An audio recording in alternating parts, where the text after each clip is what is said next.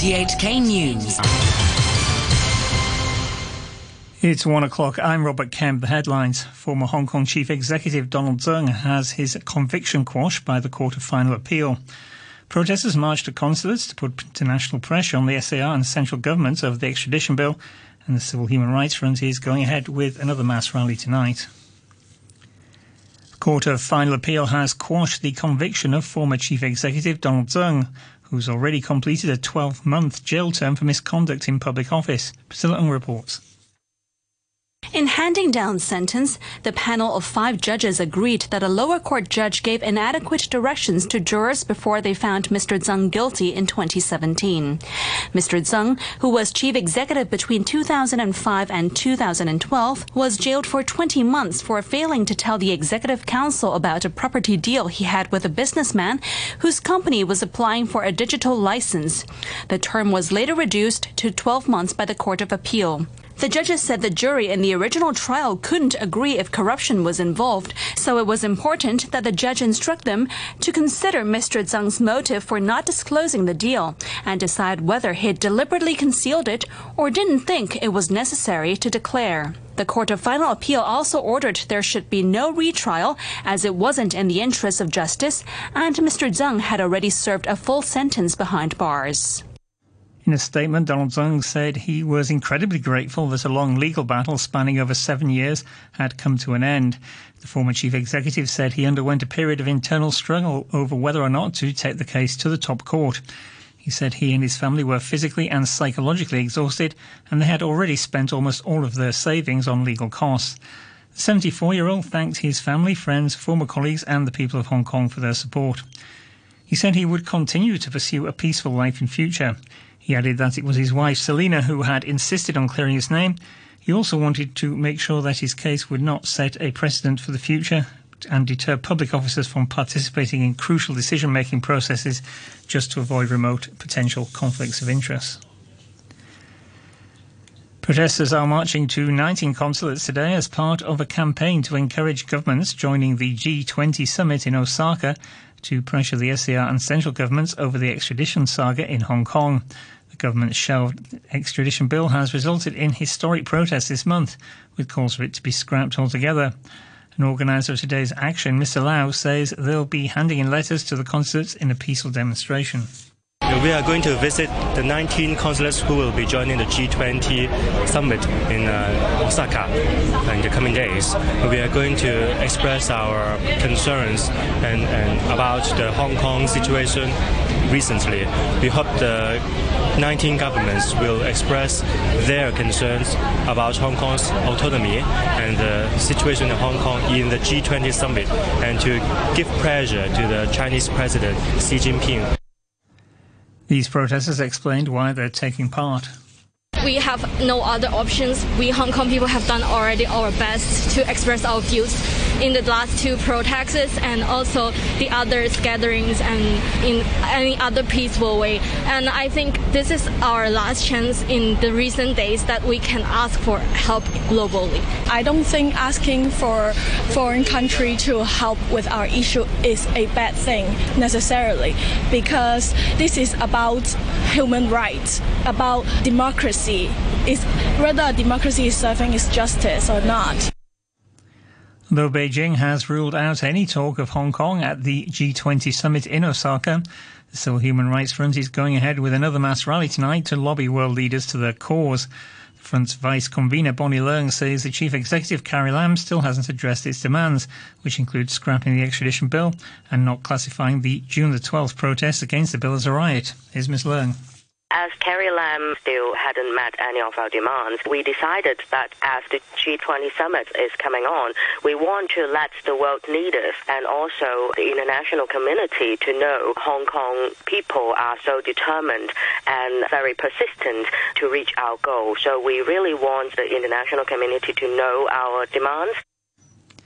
The High Court has dismissed an application by a Hong Kong resident to lodge a judicial review over a remark made by a police officer who allegedly told a pastor, Ask your Jesus to come and see me, during a protest outside Legco two weeks ago. The applicant, Alan Tam, demanded an apology from the Police Commissioner Stephen Lo. Justice Anderson Chow says the case exceeds the scope of a judicial review and isn't reasonably arguable. The chairman of LegCo's Finance Committee is urging Pan Democrats to meet with him and discuss how to approve as many government proposals as possible in the 49 hours of meeting time left before the summer break. Chan Kin-por says 44 items await Finance Committee approval, many of which are livelihood issues. We should make the best use of the hours available by considering out of these items, uh, which items are more suitable for more time, and some we can do it very uh, fast. So that's why I've been asking for a meeting with them for so long, but unfortunately, they thought the meeting is not necessary. I hope in the next few days they will change their mind and let's discuss items uh, more time we would put uh, so that we can fulfill the duty of scrutinizing the proposal from the government. Mr. Chan also said he was surprised the government might delay its plan to partner with developers to build on vacant farmland in the new territories because of the tense social atmosphere after the extradition bill saga. He said he was worried more plans might be affected. I understand that right now is people uh, not calm enough to discuss things like that. So if there's a short delay, I think that's uh, understandable. But if I see the government totally scrapping the whole thing, I think that is wrong. When you have an issue that's controversial, it only means there are people supporting and people not supporting. So if the government think they are doing the right thing, they should try to convince instead of not doing anything at all. I think the worst thing to happen is to in the next few years you see the government doing nothing because that's easy for the government people. But when very bad for the Hong Kong people. Democratic Party lawmaker James To says if the government removed its $500 million funding request over the Lantau Reclamation Project, that would ease their concerns. I cannot quite understand that why the government, like the Fugitive Offender Bill, insists not to withdraw totally, but to suspend only the legislative process. Well, I call on the government to withdraw totally the item, FCC item relating to the Lantau uh, reclamation uh, preliminary study proposal. Or alternatively, I ask uh, the chairman of the FC, uh, Honorable Chan Kin-por, to ask the government to put aside the item so that we will have a more relaxed, more peaceful, more comfortable time to scrutinize all other 40 odd items. China has asked Canada to suspend all meat exports after discovering false veterinary health certificates attached to a batch of pork. Canadian police have launched a criminal probe. The Chinese embassy in Ottawa said a customs investigation that began after traces of banned feed additive were found revealed up to 188 forged certificates. US Special Counsel Robert Mueller has agreed to testify before Congress on his report into Russian interference in the 2016 presidential election. He'll appear next month in an open session of the House Judiciary and Intelligence Committees. The latter's Democratic chairman, Adam Schiff, said every American would now get to hear directly from Mr. Mueller. The pop star Sheryl Crow has revealed that the original recordings of her biggest hit albums were destroyed in a fire at Universal Studios. Here's the BBC's Mark Savage.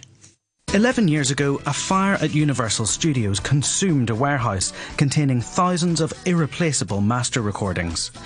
At the time, the company downplayed the damage, saying most of the tapes had duplicates. But the New York Times now estimates that half a million songs were lost by artists such as Chuck Berry, Aretha Franklin, Sir Elton John, and Sheryl Crow. The singer has discovered that dozens of her unreleased songs were destroyed in the fire, but she says her loss is insignificant compared with the impact on the world's musical heritage. US rapper Cardi B has pleaded not guilty to two felony assault charges relating to a fight at a New York strip club last year. The Grammy Award winner from the Bronx arrived at the New York Supreme Court waving to cheering supporters. 26 year old is accused of ordering her entourage to attack two female bartenders. She reported to have accused one of them of having an affair with her husband, the rapper Offset. Speaking outside the court, one of Cardi B's lawyers, Drew Findling, was confident she'd be cleared. I know Cardi on a personal level. I know Cardi as a wife, as a mother, as a daughter, as a sister. I know Cardi B to be a decent and kind human being, which is why I've joined this defense team. The rest of the defense team, and most importantly, our client, know that through this system, ultimately, there will be a positive outcome in favor of Cardi. President Trump's son in law, Jared Kushner, says agreeing an economic pathway forward is a necessary precondition for peace between Israelis and Palestinians. He was speaking at the start of a conference in Bahrain focusing on the economic aspects of the long awaited US peace plan.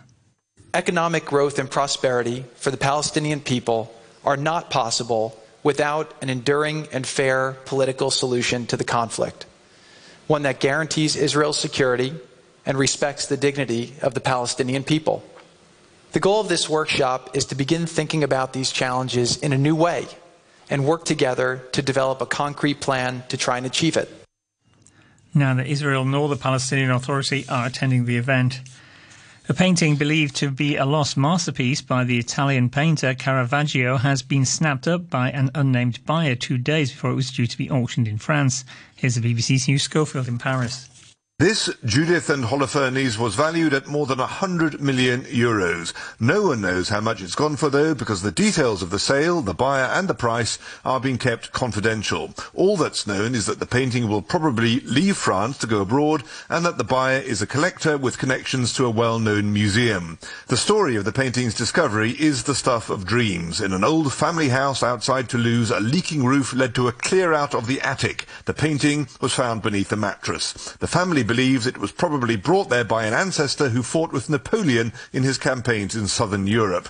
The attribution to Caravaggio is widely but not universally accepted. Short time ago, the Hang Seng Index was at 28,194. That's six points up on the previous close. Turnover stands at $34 billion. Currencies, US dollars trading 107.47 yen. Euro stands at 1 US dollar and 13 cents. Pound is worth 9 Hong Kong dollars and 90 cents. Sport now, and here's Adam Chern.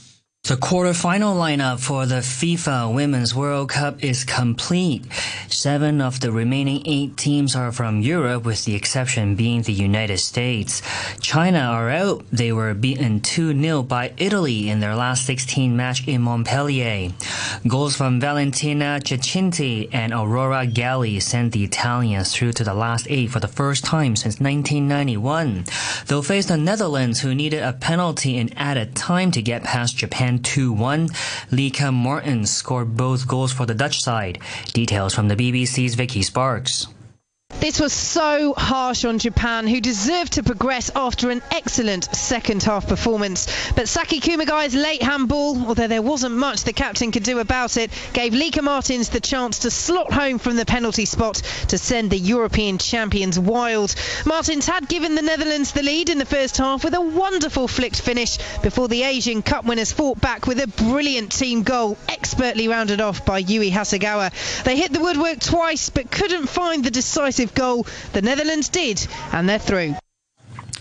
Defending champions Australia have beaten the host nation England to qualify for the semi-finals of the Cricket World Cup. Australia batted first after winning the toss and posted 285 for 7 from their 50 overs.